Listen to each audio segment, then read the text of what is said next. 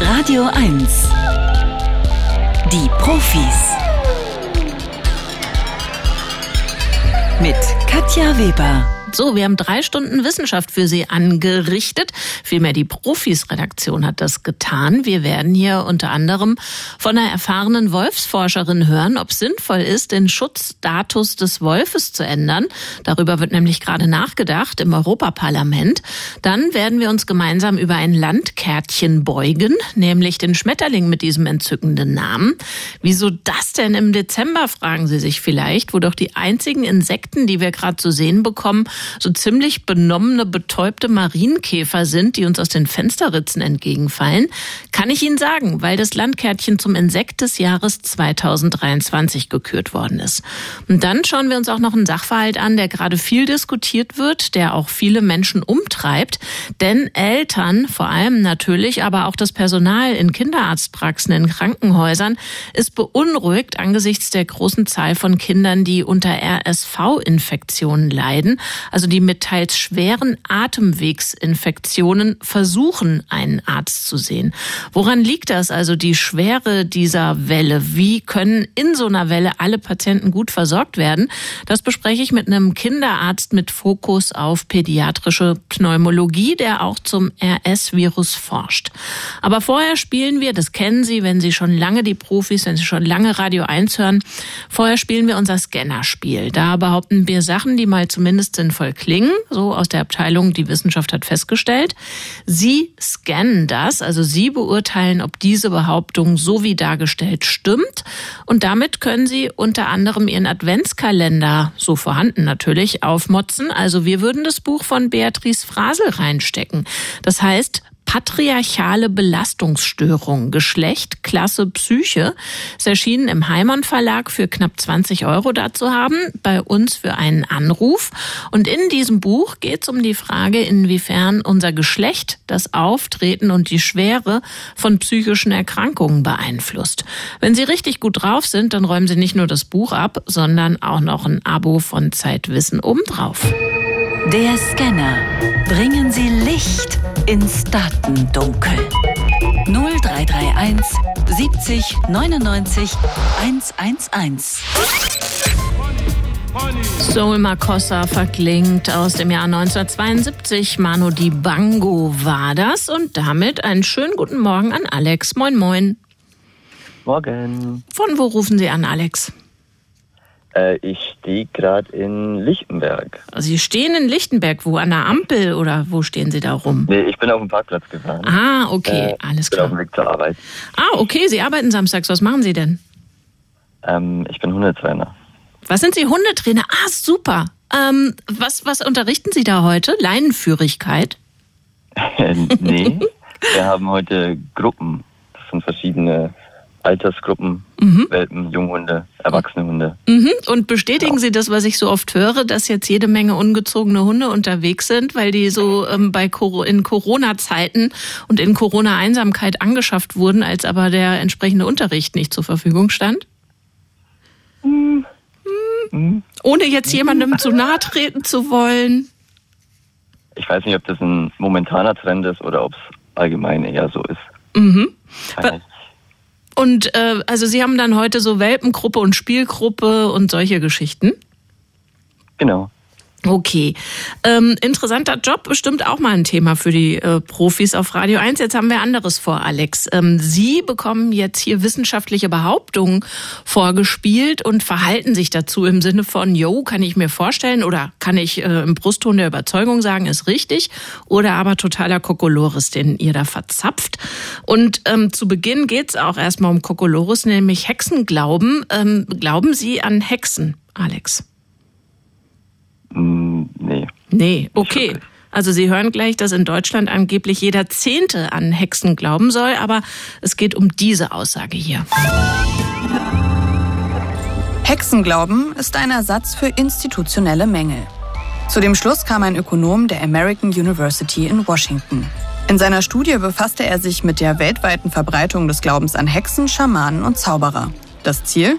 Durch den globalen Vergleich herauszufinden, mit welchen sozialen Aspekten der Glaube an Hexerei zusammenhängt. Dazu analysierte er die Daten einer Befragung von hundertvierzigtausend Menschen aus fünfundneunzig Ländern und Gebieten der Welt. Der Glaube an Hexerei ist insgesamt überraschend weit verbreitet. Die Ergebnisse der Studie weisen darauf hin, dass dieser Glaube eine konkrete Funktion hat. So ist er in Regionen und Ländern mit fehlender institutioneller Stabilität weitaus mehr verbreitet als anderswo. Spitzenreiter ist beispielsweise Tunesien mit neunzig Prozent. Hier in Deutschland glaubt übrigens jeder Zehnte an Hexen. Also das ist ja schon mal eine Aussage, die ich gar nicht glauben will, dass in Deutschland jede zehnte Person an Hexen glaubt. Aber das beiseite. Sie, Alex, sollen ja beurteilen, ob es stimmt, dass Hexenglauben so eine Art Ersatz ist für institutionelle Mängel. Hm. Hm. Ich würde sagen, das stimmt. Sie sagen, das stimmt, und es stimmt auch, dass es stimmt. Denn tatsächlich hat das die Studie genau äh, gespiegelt, dass da gestörte soziale Beziehungen zugrunde liegen, ein hohes Maß an Angst und so weiter und so fort. Und insofern wurde das zusammengefasst als Hexenglauben sei ein Ersatz für institutionelle Mängel. Dann geht's jetzt weiter ins Tierreich, ist aber nicht ganz die Gattung, mit der Sie sich beschäftigen. Bienen sterben immer früher. Das bestätigte der U S-amerikanische Biologe Anthony Nearman. Schon länger beobachteten Imker in den U S A eine verkürzte Lebensspanne von Honigbienen. Um das genauer zu untersuchen, sammelte Nearman die Puppen heranwachsender Arbeiterbienen ein und zog sie in Laborhaltung unter kontrollierten Bedingungen auf. Bei einem Vergleich mit Daten aus den vergangenen Studien gleicher Art konnte er einen negativen Trend feststellen. Die Lebenserwartung von Bienen hat sich seit neunzehnhundertsiebzig halbiert, auch unter Laborbedingungen. Deshalb vermutet man, dass sich die Genetik der Bienen in den letzten fünfzig Jahren verändert haben muss. Bienen sterben immer früher, sagen wir. Und Sie, Alex? Auch. Och. Ene mene miste. Alex? Achso, achso, Entschuldigung. Ja, ja, ähm, auch. Also ich. Sie sagen das auch. Also Sie sind auch pessimistisch, was hochaltrige Bienen betrifft?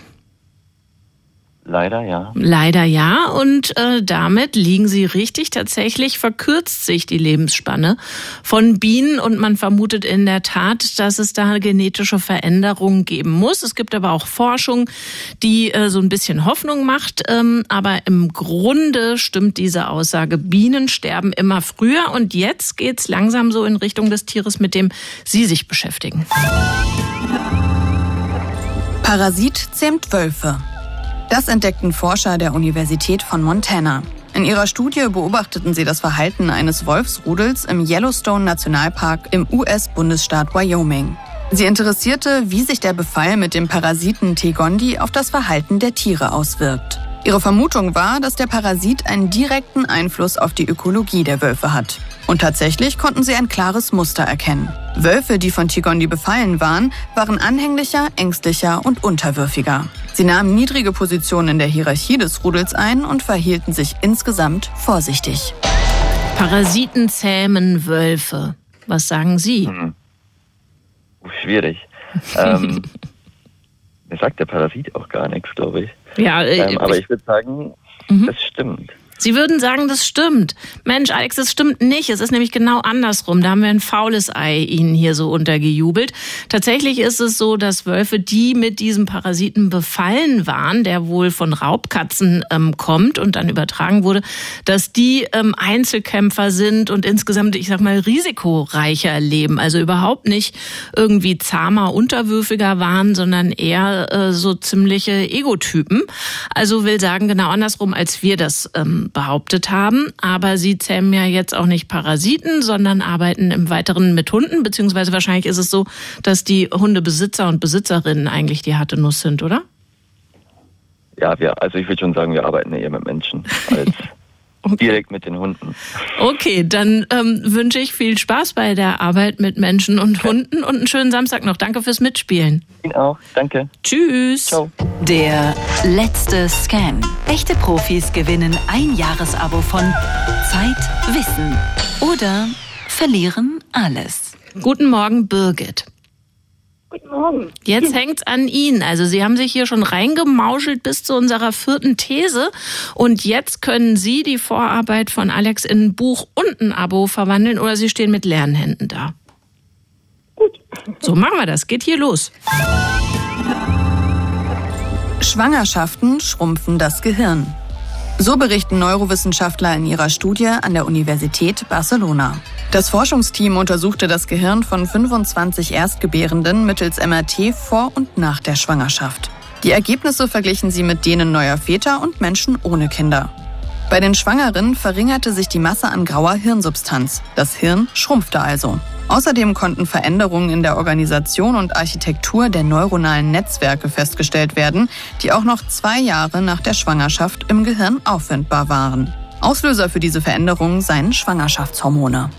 Also zugespitzt gesagt, Birgit, Schwangerschaften schrumpfen das Gehirn. Stimmt das denn wohl? Das will ich auf keinen Fall hoffen. Ich sag mal so, ja, aber hoffen. Die werdende Mutter muss ja, die werdende Mutter muss ja für zwei denken. Ich sag mal so, nein, das stimmt nicht. Sie sagen, nein, das stimmt nicht, aber es stimmt halt eben doch, Birgit. Mensch, habe ich zwei Verlierer hier heute Vormittag unglücklich gemacht. Tatsächlich ist es richtig, das Hirnvolumen nimmt ab, wobei ich aber auch ein paar Fragen an diese Studie hätte. Ich meine, wie repräsentativ ist das? fünfundzwanzig, andererseits leuchtet es mir ein, dass so ein kompletter Umbau im Körper und wie Sie sagen, eben so ein Mitaufbau eines zweiten Körpers im eigenen, dass das vielleicht auch im Oberstübchen Folgen hat. Allerdings äh, sagen die Forscher auch, es stellt keine Beeinträchtigung kognitiver Funktionen dar. Also Birgit, wenigstens was gelernt heute Morgen, wenn schon nichts gewonnen. Danke, danke für den Wagemut und schönes Wochenende. Ebenso, tschüss. Ciao. Bundesweit gibt es hunderteinundsechzig Wolfsrudel, siebenundvierzig davon leben in Brandenburg. eintausendeinhundertfünfundsiebzig Wölfe soll es deutschlandweit geben. So ganz genau kann das natürlich niemand sagen, denn die Tiere unternehmen ausgedehnte Wanderungen. Europaweit, da gibt es Schätzungen, soll es um die zwanzigtausend frei lebende Wölfe geben. Sind das jetzt so wenige, dass die Art weiterhin streng geschützt sein müsste, oder sind es genügend, um diese Schutzstufe etwas aufzunehmen? aufzuweichen. Das nämlich schlägt das Europaparlament vor, auf Antrag der konservativen Fraktion der E V P. Ilka Reinhardt ist Biologin und sie ist die Wolfsbeauftragte in Sachsen. Sie hat das Lupus-Institut gegründet zur Erforschung des Wolfes, und zwar in der Nähe des ehemaligen Truppenübungsplatzes Oberlausitz, von dem aus der Wolf sich ja deutsche Landstriche zurückgeholt hat. Hallo, Frau Reinhardt. Hallo. Ende der neunziger Jahre ist das ja losgegangen mit der Wiederbesiedelung durch den Wolf in Deutschland. Da gab es dann zunächst eine, ja, man kann doch sagen, vergleichsweise rasante Verbreitung. Die scheint jetzt aber zu stocken. Also im vergangenen Jahr sind nur drei Rudel dazugekommen. Das sind wesentlich weniger als in den Jahren und Jahrzehnten davor. Woran liegt das, dass sich das jetzt so ein bisschen ausbremst? Ja, man muss das differenziert betrachten. Letztendlich, solange es noch geeignete Gebiete gibt, geeignete Habitate für den Wolf, kann er sich weiter ausbreiten und der Bestand wird wachsen. Ähm, allerdings ist es so, dass wir in, Deu- in Deutschland die Verbreitung vor allen Dingen im Nordosten bis Nordwesten haben, also von der Lausitz aus nach Nordwesten. Und diese Gebiete sind schon zum großen Teil besiedelt vom Wolf. Da gibt es noch ein bisschen Zuwachs, ein bisschen Verdichtung, aber es ist jetzt nicht mehr wahnsinnig viel, was da passiert.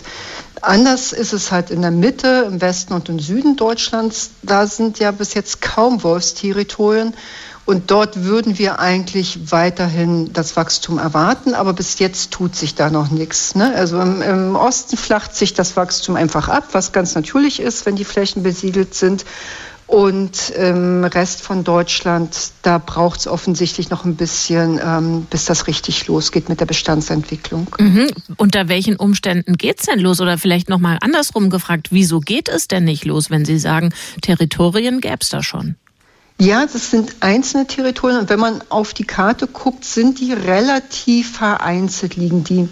Und damals auch in der Lausitz hat das mehrere Jahre gedauert, bis diese Entwicklung losgeht. Also wir hatten fast fünf Jahre lang Stagnation und die ersten zehn Jahre passierte das dann sehr, sehr wenig. Und wenn man dann verschiedene oder mehrere Wolfs, äh, Wolfsfamilien hat, die nebeneinander leben und Welpen reproduzieren, dann kann die Dynamik quasi Fahrt aufnehmen. Und den Stand haben wir bis jetzt halt noch nicht im Rest von Deutschland. Können Sie denn sagen, für wie viele Wölfe oder Rudel theoretisch Platz wäre in Deutschland, wenn Sie all diese potenziellen Territorien begucken? Also ganz genau kann man es natürlich nicht sei, äh, sagen. Wir sehen aber, dass es noch sehr, sehr viel geeignete Habitate gibt. Und je nachdem, mit welchen Modellen man rechnet, ähm, können da noch, also können insgesamt zwischen siebenhundert und eintausendvierhundert, eintausendfünfhundert Wolfsfamilien in Deutschland leben. Also noch sehr viel mehr, als wir heute haben. Wie viele Individuen wären das, wenn Sie die Rudel auflösen? Das ist so schwierig zu sagen, weil sich das, das ändert sich ja ständig. Ne? Das sind ja, ähm, es werden neue Welpen geboren, Tiere wandern ab und je nachdem, es gibt Wolfsrudel, die, da leben drei Wölfe drin und es gibt Wolfsrudel, da leben zehn oder mehr Wölfe drin. Deshalb, das, eine sichere Nummer sind wirklich diese Anzahl der Wolfsfamilien und der Anzahl der Wolfspaare. Okay, das wäre aber auf jeden Fall ein deutlicher Zuwachs, den Sie da so als Möglichkeit skizzieren. siebenhundert bis eintausendvierhundert Wolfsrudel, wie gesagt, jetzt sind es hunderteinundsechzig. Ich vermute, wenn Landwirte oder Schafzüchter diese Zahlen hören, wo sie sagen, für die wäre theoretisch Platz hier, hier, die legen dann die Ohren an. Also zweitausendeinundzwanzig soll es neunhundertfünfundsiebzig Angriffe von Wölfen, ge- Wölfen gegeben haben. Mehr als dreitausend Tiere, Schafe in vielen Fällen sollen getötet oder verletzt worden sein. Oder sie fehlen einfach. Die würden Ihnen wahrscheinlich sagen, nee, da ist kein Platz mehr da für Wölfe. Ja, das kann man auch verstehen, wobei man dann halt betrachten muss, für einen Landwirt im Wolfsgebiet ist es völlig egal, wie viele Wölfe es woanders in Deutschland gibt. Also ob da noch ein Zuwachs ist oder nicht, der muss mit den Wölfen leben, die bei ihm leben. Und darum geht's ja, da wirklich die Schafhaltung anzupassen, die Tiere vor den Wölfen zu schützen. Und das sind übrigens, das sind ganz häufig gar nicht die professionellen äh, Landwirte, die ähm, sehr häufig ihre Tiere sehr gut schützen, sondern die sehr viele Schäden passieren halt bei Hobbytierhaltern, die halt so ein paar Schafe als Rasenmäher haben und die sich dann deutlich schwerer tun mit dem Schutz.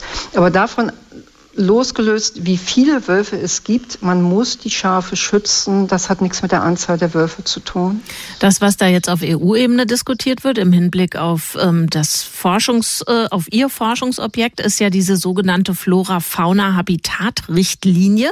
Und in der geht es um die Frage, ob sich dem Wolf ein günstiger Erhaltungszustand bescheinigen lässt. Nach dem, was wir jetzt hier besprochen haben, hat der Wolf einen günstigen Erhaltungszustand und muss folglich also nicht mehr ganz so streng geschützt sein? Ähm, im Moment hat er den noch nicht, einfach weil so viele Gebiete noch nicht besiedelt sind von seinem ehemaligen Verbreitungsgebiet. Ne? Früher kam der Wolf flächendeckend vor und heute sehen wir einen ganz klar positiven Trend, aber in vielen Gebieten gibt es den Wolf noch nicht. Ähm, und Die Frage ist ja immer, was ändert das, wenn ich, den, wenn ich das Wolfsmanagement ändere? Also ist dem Landwirt damit geholfen, ist dem Schafhalter damit geholfen, wenn ähm, vermehrt Wölfe abgeschossen werden? Und da gibt es ganz klare Studien, die sagen, letztendlich ist nicht die Anzahl der Wölfe entscheidend, sondern wie die Tiere geschützt sind. Und auch heute schon übrigens, ähm, auch wenn der Wolf streng geschützt ist, gibt es ja die Möglichkeit, in Einzelfällen ähm, Tiere abschießen zu lassen, wenn es zu vermehrten Schäden gibt, trotz geeigneter Schutzmaßnahmen. Und jetzt zum Beispiel in Polen, unserem Nachbarland, die ja sehr viel mehr Wölfe haben als wir, da ist der Wolf in einem anderen Anhang. Das heißt, die Polen könnten den Wolf bejagen und tun es aber nicht, weil sie sagen, es macht gar keinen Sinn. Wenn wir Probleme haben in Einzelfällen, dann greifen wir ein. Und das kann man in Deutschland auch, das kann man überall in der E U, wo der Wolf auch in, äh, unter dem strengen Schutz steht. Ähm, Das ist ja jetzt schon gegeben. Über Canis lupus und die Überlegung, dessen Schutzstatus zu verändern, konnte ich mit der Wolfsforscherin Ilka Reinhardt sprechen. Haben Sie besten Dank für das Gespräch. And the winner is das Landkärtchen. Araschnia Levana ist der Schmetterling, der zweitausenddreiundzwanzig Insekt des Jahres sein wird. Ein Schmetterling, der im Laufe des Jahres in Minimum zwei Ausführungen durch die Botanik flattert. Zum Insekt des Jahres zweitausenddreiundzwanzig gekürt wurde das Landkärtchen unter anderem von Thomas Schmidt. Der ist Direktor des Senckenberg Deutsche Entom- Entomo- Ach Gott, das wusste ich ja, dass das schiefgehen wird. Deutsche Entomologischen Instituts in Müncheberg, und der sitzt im Gremium vor, das die Insekten des Jahres kürt. Schönen guten Morgen, Herr Schmidt. Ja, guten Morgen, ich grüße Sie. Und ich sehe zurück. Das Landkärtchen, das war ja zweitausendsieben schon mal Schmetterling des Jahres. Wieso wollen Sie denn dann im nächsten Jahr schon wieder die Aufmerksamkeit auf diesen Falter lenken? Naja, das ist ein wahnsinnig interessantes Insekt, das sehr interessante Eigenschaften hat. Mhm. Und äh, Insekt des Jahres ist natürlich dann noch mal mehr als Schmetterling des Jahres. Und äh, wir haben gedacht, das ist so ein spannendes Tier. Und egal, ob der auch schon mal Schmetterling des Jahres war, und das ist ja auch schon weit über zehn Jahre her, der wird jetzt Insekt des Jahres, damit wir dieses spannende Tier auch äh, diese Goldmedaille im Prinzip geben. Ich kann mir schon vorstellen, was Sie so spannend finden am Landkärtchen. Das gibt es sozusagen im Frühsommer-Look und in der End-of-Season-Ausführung. Also die frühen Ausgaben, die im frühen Sommer da sind, die sind so schwarz-orange und die späten eher schwarz, höchstens wenig orange. Und dann haben Sie so einen breiten weißen Streifen quer über die Flügel, so eine Art Balken. Woran liegt's das? Also die sehen nicht aus, als hätten sie irgendwas miteinander zu tun, diese beiden Ausführungen. Genau, die sehen aus, als wären es zwei unterschiedliche Arten. Und der Mechanismus, der dahinter liegt, ist eigentlich ziemlich einfach. Es hängt nämlich davon ab, unter welchen Bedingungen die Raupe heranwächst. Wächst die unter äh, Kurztagbedingungen heran, dann geht sie in eine Überwinterung und nach der Überwinterung schlüpft äh, diese orange-schwarze Frühjahrsform. Wächst sie unter Langzeitbedingungen heran, dann ist die Entwicklung spontan und dann haben wir diese dunkle Sommerform mit diesem weißen Streifen. Also worum geht es dabei? Wie warm es ist oder wie viel Licht die Raupe abbekommt? Es geht rein um die Tageslänge. Und der Mechanismus dahinter, der ist auch bekannt. Und zwar steuert die Tageslänge ein Gen. Und dieses Gen führt zur Ausschüttung eines Hormons. Und je länger die Tageslänge ist, desto früher wird dieses Hormon ausgeschüttet und das führt dann eben dazu, ob die eine oder die andere Form sich daraus entwickelt.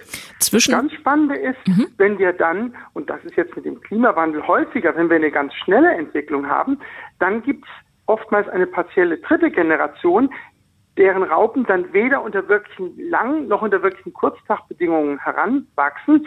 Und da, die sehen dann intermediär aus. Also das ist so eine Mischung zwischen den beiden Formen. Die können dann aber nicht mehr äh, ihre äh, Eier dann bis zum Imago durchbringen. Das ist also dann äh, das leere Ende. Mhm. Also zwei Generationen funktioniert gut und die dritte nicht. Die dritte ist so eine Lost Generation. Die Fachleute sprechen dann von Geschlechtsdimorphismus, also von diesen beiden Ausprägungen. Nein, Saisondimorphismus. Saisondimorphismus, Entschuldigung. Wozu dient der oder was hat der Falter oder sonst jemand davon? Das ist spannend. Es ist ein Tier, das man relativ viel bei uns sogar sieht und wir wissen nicht genau, warum er das macht. Wir wissen nur, dass der Mechanismus alt sein muss, denn es gibt in Ostasien weitere Arten aus dieser Gattung und die machen das auch. Und äh, der letzte gemeinsame Vorfahre all dieser Arten, der ist etwa fünf Millionen Jahre alt. Das heißt, dieser Saisondimorphismus, der muss sich vor mindestens fünf Millionen Jahren entwickelt haben. Und vielleicht waren damals Kräfte und äh, Mechanismen zu, äh, am Wirken, die heute überhaupt nicht mehr existieren. Und wir wissen immer noch nicht genau, warum das Landkärtchen diesen faszinierenden Saisondimorphismus macht. Alle Experimente, die man gemacht hat, äh, haben es nicht klären können. Also insofern auch noch ein rätselhaftes Tier. Ich sehe das Landkärtchen relativ häufig, wenn ich im Sommer auf der Datsche bin. Die liegt an so einem Tümpel, äh, da sind äh, Biber drin unterwegs, äh, verrichten fleißig Bauarbeiten und sorgen dafür, dass da zumindest ein bisschen Wasser drin ist, auch wenn es drumherum heiß ist. Also das Landkärtchen mag's feucht, oder? Ja, ganz genau. Also das Landkärtchen braucht, damit seine Eier sich entwickeln können, eine relativ hohe Luftfeuchtigkeit. Die Raupen fressen dann ja an Brennnesseln. Brennnesseln wird man denken, wirklich überall. Stimmt ja auch, nehmen ja zu aufgrund der Eutrophierung. Allerdings... Eutrophierung, glaube ich, da müssen Sie nochmal eine Fußnote dranhängen. Ah, richtig, das ist also die Anreicherung der Landschaft mit Stickstoff. Ne? Und äh, die Brennnessel ist ja eine stickstoffliebende Pflanze, deshalb nimmt sie eher zu. Und... Aber nicht jede Brennnessel ist für das Landkärtchen geeignet. Sie muss an einer Stelle stehen, wo wir eine ausreichende Luftfeuchtigkeit haben. Und äh, was Sie jetzt beschreiben, das äh, passt ja da ganz genau. Brennnesseln an irgendeinem Tümpel, da haben wir die Luftfeuchtigkeit, da können sich die Eier entwickeln, dann können sich die Raupen gut entwickeln. Und dann sehen Sie, zweimal im Jahr in unterschiedlichem Kleid diesen wunderschönen Falter. Ja, und vor allen Dingen sehe ich den auf einem üppigen Schmetterlingsflieder, den die Nachbarn da haben, oder Sommerflieder wird, glaube ich, auch oft gesagt. Da sitzen die dann gern drauf, andere Falter auch. Also sollte ich mir so ein Gewächs zulegen, wenn ich das Landkärtchen unterstützen möchte, oder ist das eher dekorativ? Also der Sommerflieder ist durchaus eine Pflanze, die viel Nektar bietet. Es ist zwar eine Pflanze, die bei uns nicht äh, eigentlich natürlich wächst, die kommt aus Ostasien, aber wenn man die als Zierpflanze im Vorgarten äh, anpflanzt, also ich, das finde ich jetzt gar nicht schlimm. Sie ist allerdings bei uns schon äh, invasiv und äh, ist in manchen Lebensräumen auch natürlich zu finden, wo sie dann eigentlich nicht hingehört. Aber ein Sommerflieder im äh, Vorgarten, ich finde das eine tolle Sache, ist eine Nektartankstelle für äh, Schmetterlinge, viele andere Insekten, sieht wunderschön aus. Und leider werden ja Blütenpflanzen in unserer Normallandschaft immer seltener und so kann man mit einem Sommerflieder doch durchaus etlichen Insekten eine Nektartankstelle wenigstens in den Vorder- äh, Hintergarten stellen. Das sagt Thomas Schmidt, der ist Direktor des Senckenberg Deutsches Entomologischen Instituts in Müncheberg. Müncheberg und gesprochen haben wir über das Insekt des Jahres zweitausenddreiundzwanzig, das wir Ihnen heute schon vorgestellt haben, das Landkärtchen nämlich. Besten Dank fürs Gespräch. Bitteschön. R S V, so heißt dieses Virus, das gerade für massenhafte, auch schwere Atemwegsinfektionen bei Kindern sorgt. Martin Wetzke kennt das Virus und seine Wirkung gut. Der ist nämlich Oberarzt für pädiatrische Pneumologie an der Medizinischen Hochschule Hannover und er forscht zu R S V und zu einem Impfstoff, der dagegen helfen soll. Als wissenschaftlicher Leiter einer Studie beschäftigt er sich auch mit dem manchmal so geballten Auftreten der Erkrankung. Schönen guten Morgen, Herr Wetzke. Guten Morgen nach Berlin. Die schlechte Nachricht erstmal vorneweg, die Anzahl der Erkrankungen, die wird erstmal noch zunehmen, oder? Das ist ganz richtig. R S V zeigt ein saisonales Auftreten. Das heißt, dass wir eigentlich die Aktivität der Erkrankung nur während den Wintermonaten beobachten können. Mhm. In den letzten Jahren hat sich das etwas verschoben wegen SARS-C o V zwei und Corona-Maßnahmen und in diesem Jahr sehen wir, dass wir eine deutlich verfrühte Saison haben ähm, und wir müssen damit rechnen, dass in den nächsten Wochen die Erkrank- Erkrankungsfälle noch ansteigen. Okay, dann werden jetzt manche Eltern auf den Kalender gucken und sich sagen, noch drei Wochen durchhalten, dann ist Weihnachten, die Schulen machen zu. Wird das dann für eine Abnahme sorgen, also dazu beitragen, dass weniger Kinder erkranken? Ja, das kann möglicherweise einen Effekt haben. Wir wissen, dass es vor allen Dingen die Kleinkinder sind, die im Kindergarten sind und die jungen Schulkinder, die das Virus in die Familien tragen und da dann die besonders empfindlichen Kinder anstecken. Und die ganz besonders empfindlichen Kinder, das sind eben die Säuglinge, die, die ihre erste R S V-Infektion erfahren. Das heißt, das Immunsystem lernt. Die zweite, dritte, vierte ist mutmaßlich nicht mehr so schlimm. Genau, ganz richtig. R S V vermittelt keine anhaltende Immunität. Das heißt, wir haben wahrscheinlich alle in regelmäßigen Abständen, alle ein, zwei Jahre eine R S V-Infektion. Diese Infektionen verlaufen aber meist sehr mild. Man hat dann ein bisschen Halskratzen, die Nase läuft oder vielleicht auch mal Fieber. Anders ist es dagegen bei denen, die die erste Infektion erfahren. Also das heißt, die ein- bis zweijährigen. Bei denen kann die R S V-Infektion schwer verlaufen. Und schwer heißt bis hin zur Intensivmedizin, bis hin zur Beatmungspflichtigkeit. Oh Gott. Ähm, jetzt sind vielleicht manche Kinder, die äh, schon was älter sind, aber so immunologisch gesehen noch viel jünger, weil ja in den vergangenen Jahren gerade die Wintermonate, also die, wo wir üblicherweise vielen Viren ausgesetzt sind, das waren die Monate, in denen wir so gesellschaftlich wenige Kontakte hatten wegen der Corona-Schutzmaßnahmen. Werden jetzt also die Infektionen aus den vergangenen beiden Saisons nachgeholt in einem Rutsch? Ja, so schaut es aus. Also wir hatten im Jahr zwanzig zwanzig, zwanzig einundzwanzig praktisch überhaupt keine R S V-Infektionen. Wir haben das hier auch im Rahmen einer Studie untersucht, haben Kinder gesammelt oder wollten Kinder sammeln mit R S V-Infektionen und haben feststellen müssen, in allen Kliniken, in denen wir geschaut haben, kein einziges Kind mit einer R S V-Erkrankung. Das heißt aber ja nicht, dass das Virus dann plötzlich weg ist, sondern das ist endemisch, das zirkuliert weltweit dauerhaft und die Infektionen, die in diesem Jahr dann ausgefallen sind, müssen in Folge nachgeholt werden. Mhm. Und das ist ein möglicher Erklärungsansatz dafür, dass wir jetzt in diesem Jahr so sehr viel oder eine hohe Belastung des Gesundheitssystems sehen mit sehr viel vielen erkrankten Kindern. Sie und andere auch forschen zu einem Passivimpfstoff gegen R S V. Wie soll der funktionieren? Genau, das ist eine recht junge Entwicklung, die aber in Zukunft wahrscheinlich die Versorgung und vor allem die Prophylaxe dieser Erkrankung ganz wesentlich neu gestalten wird. Das ist ein Antikörper, der einmal pro Saison intramuskulär appliziert wird, wie eine ganz normale Impfung. Es ist ein bisschen anders als sozusagen die klassischen Impfstoffe, die aktive, die eine aktive Immunisierung vermitteln, wo der Körper dann selber Immunität aufbaut. In diesem Fall ist es eben ein Antikörper, der verabreicht wird und der dann für ein halbes Jahr einen Schutz gegen einen, einen, den schweren Verlauf der Erkrankung vermitteln kann. Das fällt dann irgendwann wieder ab, aber wir wissen, dass eben das erste Lebensjahr das ist, wo das Risiko für einen schweren Verlauf besonders groß ist und man könnte damit sozusagen die Kleinsten schützen.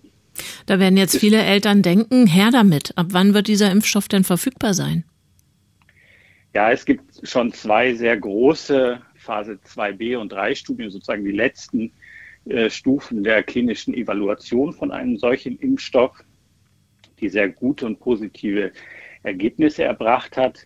Die E M A hat auch ähm, bereits die Zulassung empfohlen. Also die man, Europäische Arzneimittelbehörde? Ganz richtig, ja. Und man kann damit rechnen, dass im nächsten Jahr möglicherweise dieser Impfstoff auf den Markt kommt. Das heißt, er nutzt akut nichts. Der Pharmakonzern Pfizer wiederum, der forscht an einem aktiven Impfstoff. Sie haben ja beschrieben, dass ihrer sozusagen passiv wirkt. Wie soll der von ja. Pfizer funktionieren?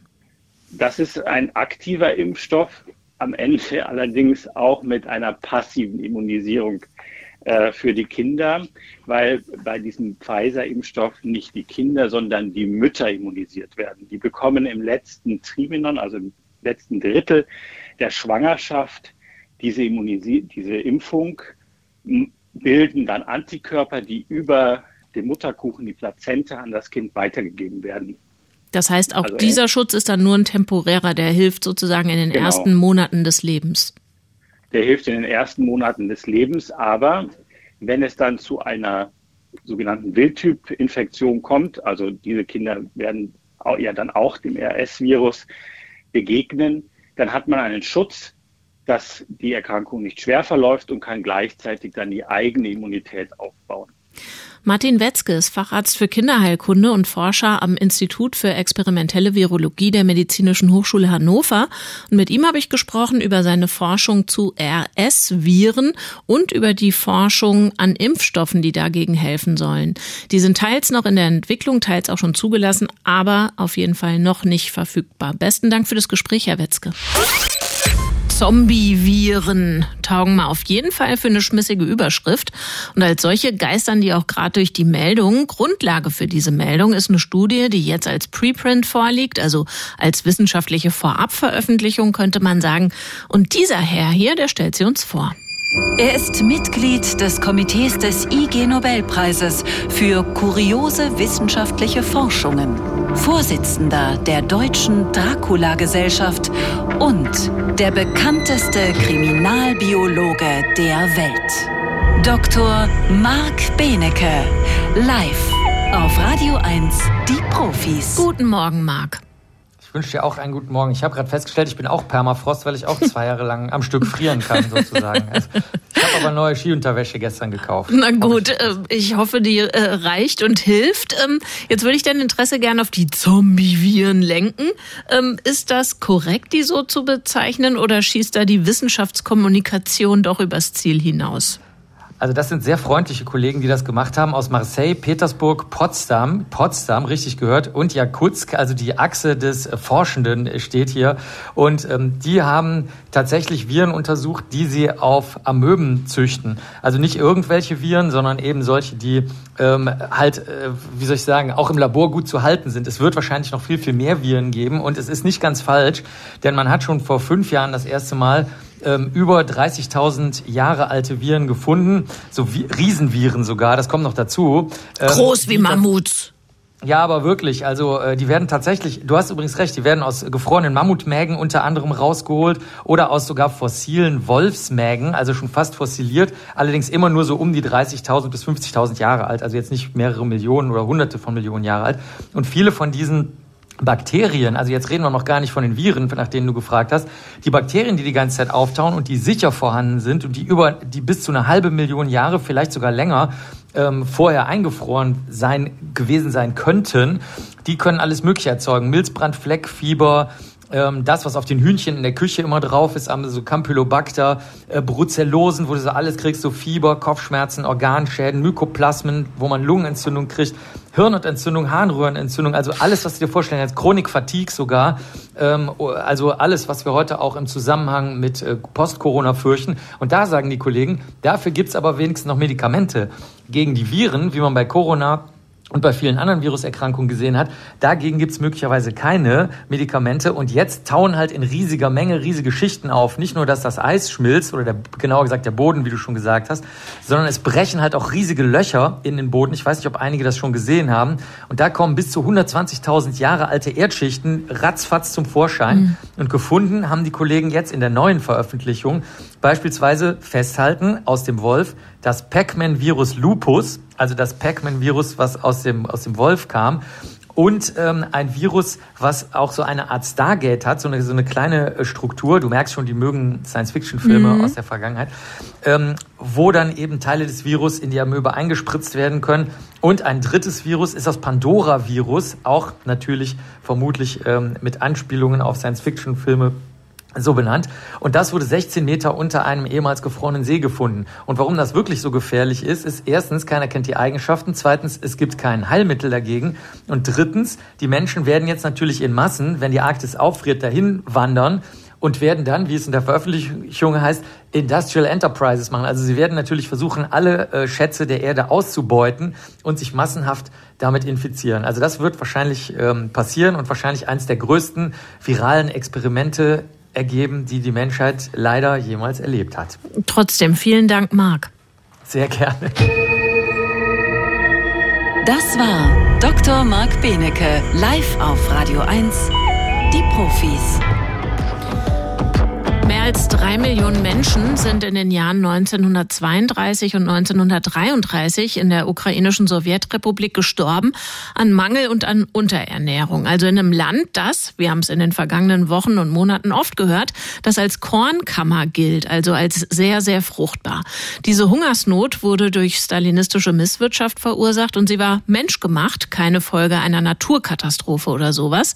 Der Bundestag hat diesen Holodomor in dieser Woche als Genozid anerkannt, und über die historische Einordnung sprechen möchte ich mit Franziska Davis. Sie ist Osteuropa-Historikerin an der L M U in München. Schönen guten Morgen, Frau Davis.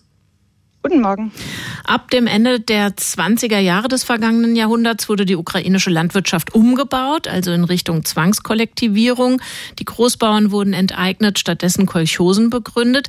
Trotzdem war die Ernte neunzehnhundertdreißig noch gut. Was war denn dann das Problem in den folgenden Jahren? Es waren schon noch die Langzeitfolgen zwischen, also von der Zwangskollektivierung, die Sie angesprochen haben, aber es war auch das Problem, dass die Bauern trotzdem weiter ihr Getreide abgeben mussten, also dass die Zwangsrequirierung von Getreide und Vieh weiterging. Das betraf allerdings nicht nur die Ukraine. Diese Zwangskollektivierung führte zu Hungersnöten in ganz unterschiedlichen Regionen der Sowjetunion, aber in der Ukraine und in gewissem Maße auch in Kasachstan wurde sie dann genutzt, um auch auch ähm, im, im Falle der Ukraine äh, das ukrainische Nationalbewusstsein zu unterdrücken und der Ukraine das nationale Rückgrat zu brechen. Ähm, Sie sagen es, es wurde Getreide, es wurde viel beschlagnahmt, auch Futtermittel. Also wieso das? Jedem ist klar, dass die Landwirtschaft damit komplett in die Asche gehen würde und dass der Hunger zunehmen würde. Ja, also zynisch es klingt, dieser, dieser Hunger wurde benutzt, um die Bevölkerung zu disziplinieren, um Stalins äh, Vision einer äh, industriellen Moderne durchzusetzen. Und die Bauern galten als Hindernis, äh, galten als Feinde dieser neuen äh, Ordnung. Und deswegen ging, ging diese Rekrutierung weiter. Also dieser, dieser Hunger, diese Hungertote wurden nicht nur als ähm, ja, billigend in Kauf genommen. Es war tatsächlich ein Disziplinierungsmittel, um die Ukraine in die Unterwerfung zu zwingen, denn spätestens, also wie gesagt, das galt auch für andere mhm. Regionen, aber in der Ukraine kommt eben dieses antinationale Moment hinzu, weil die Ukraine Stalin seit ihrem Widerstand gegen die Bolschewiki im Bürgerkrieg als widerständig galt. Als Erklärung für diese Misswirtschaft und für den großen Hunger hieß es dann, tja, die enteigneten Bauern, die sabotieren hier den sozialistischen Umbau. Haben die Funktionäre das selbst geglaubt oder waren das Schutzbehauptungen, um das eigene Versagen oder die eigene Absicht zu ummänteln? Das ist sicherlich dann auch von Fall zu Fall unterschiedlich. Man muss aber auch äh, sagen, dass es in der Ukraine auch kommunistische Funktionäre gab, ukrainische Kommunisten, die davor gewarnt haben und die versucht haben, die, die Not zu lindern. Die wurden dann aber auch Zielscheibe des stalinistischen Terrors. Genauso übrigens wie etwa zeitgleich die ukrainische Intelligenzia, äh, die auch als Nationalisten und Faschisten äh, verfolgt und ermordet wurden und dabei fast ausgelöscht. Also auch daran sieht man, dass es eben drei Opfergruppen in der Ukraine äh, gab, dass sich hier also der Kampf gegen die Bauernschaft verbindet mit dem Kampf gegen die ukrainische Nation. Für das Verbrechen Völkermord gibt es eine Definition der U N, also der Vereinten Nationen, wonach, ich zitiere, diese Taten mit Absicht begangen wurden, um eine nationale, ethnische, rassische oder religiöse Gruppe als solche ganz oder teilweise zu zerstören, Zitat Ende. War das wirklich Stalins Ziel, also die Vernichtung der Ukraine? Ukraine und aller ukrainischen Menschen, also vorsätzlich? Also die äh, Vernichtung aller ukrainischen Menschen war nicht sein Ziel. Also es ging nie um die Totalauslöschung des ukrainischen äh, Volkes. Also das ist auch ein ganz wichtiger Unterschied zum Holocaust. Äh, und da gibt es auch teilweise ähm, eine problematische Versuche, äh, dieses, äh, diesen Begriff Genozid politisch zu instrumentalisieren und gewisser, gewissermaßen eine Opferkonkurrenz zum Holocaust äh, aufzumachen. Also äh, das kann man also nicht sagen. Es gab nicht dieses Ziel. Äh, und es ist auch so, dass man nicht nachweisen kann und dass es dafür auch keine Anhaltspunkte wirklich gibt, dass dieses, äh, dass dieser, dass diese Hungertoten äh, von Anfang an äh, zu einem äh, genozidalen Angriff auf die Ukraine führen sollten. Es war dann vielmehr so, dass es dann aber dazu genutzt wurde. Also äh, und das ist auch der Grund, warum es so umstritten lange Zeit war und teilweise noch ist. Äh, kann man das wirklich? Ist dieses Kriterium der Absicht erfüllt? Mhm. Man muss aber sagen, dass dieser Begriff Genozid eben unterschiedliche Dimensionen hat. Also einmal diese juristische Definition der U N, die natürlich auch in einer bestimmten Zeit entstanden ist und wo auch auf Druck der ähm, Sowjetunion soziale Gruppen als Opfer, wie zum Beispiel die Bauern, äh, weil es ja ein gezielter Angriff gegen die Bauern war, eben nicht unter Genozid äh, fällt. Äh, es gibt diese politische Dimension, die ich schon beschrieben habe, also praktisch Genozid auch als politischer, äh, geschichtspolitischer Kampfbegriff. Und es gibt die geschichtswissenschaftliche Definition. Und inzwischen ist es so aus der geschichtswissenschaftlichen äh, Sicht, dass man auch weiteren Begriff von Genozid anwendet. Also eben auch von genozidaler Gewalt äh, spricht, statt jetzt ähm, von Genozid, der dann oft so eine Eindeutigkeit äh, impliziert oder äh, ja, so, so eine Ja- oder Nein-Frage. Und eben auch das Argument, dass es nicht unbedingt von vornherein so mit absichtsvoll so geplant gewesen sein muss, aber dass es eben im Zuge dieser Kollektivierung zu einer äh, genozidalen Waffe wurde. Sie würden also nicht sagen, der Bundestag hat diesen Begriff hier überstrapaziert? Der Bundestag hat, finde ich, die kluge Entscheidung getroffen, sich eben nicht an der U N-Konvention äh, zu orientieren, also nicht an der juristischen ähm, Definition und hat eben auch argumentiert, so haben die Antragsteller ähm, argumentiert, äh, es ist auch nicht die Aufgabe des Bundestags, sozusagen juristische Entscheidungen äh, zu treffen, sondern sie haben einen breiteren Genozidbegriff zugrunde gelegt und gesagt, man kann das historisch gesehen als Völkermord äh, einordnen. Und das ist, ähm, das ist auf jeden Fall die, das, äh, das angemessenere Vorgehen, wie ich äh, finde. Und man muss aber auch noch mal dazu sagen, dass inzwischen in der Geschichtswissenschaft es diese Genoziddebatte schon noch gibt, aber dass sie nicht mehr so wichtig ist. Also die Forschung hat sich jetzt in Bezug auf den Holodomor schon auch auf andere Fragen äh, konzentriert. Das sagt Franziska Davis. Sie ist Osteuropa-Historikerin an der L M U in München und mit ihr gesprochen habe ich über den Holodomor und die Anerkennung als als Genozid durch den Deutschen Bundestag in diesen Tagen. Besten Dank für das Gespräch. Ja, vielen Dank. Radio eins. Marias Haushaltstipps. Die Klemmen einer Batterie korrodieren nicht, wenn man sie vorher mit Cola einreibt. Radio eins. Die Profis. Mit Katja Weber.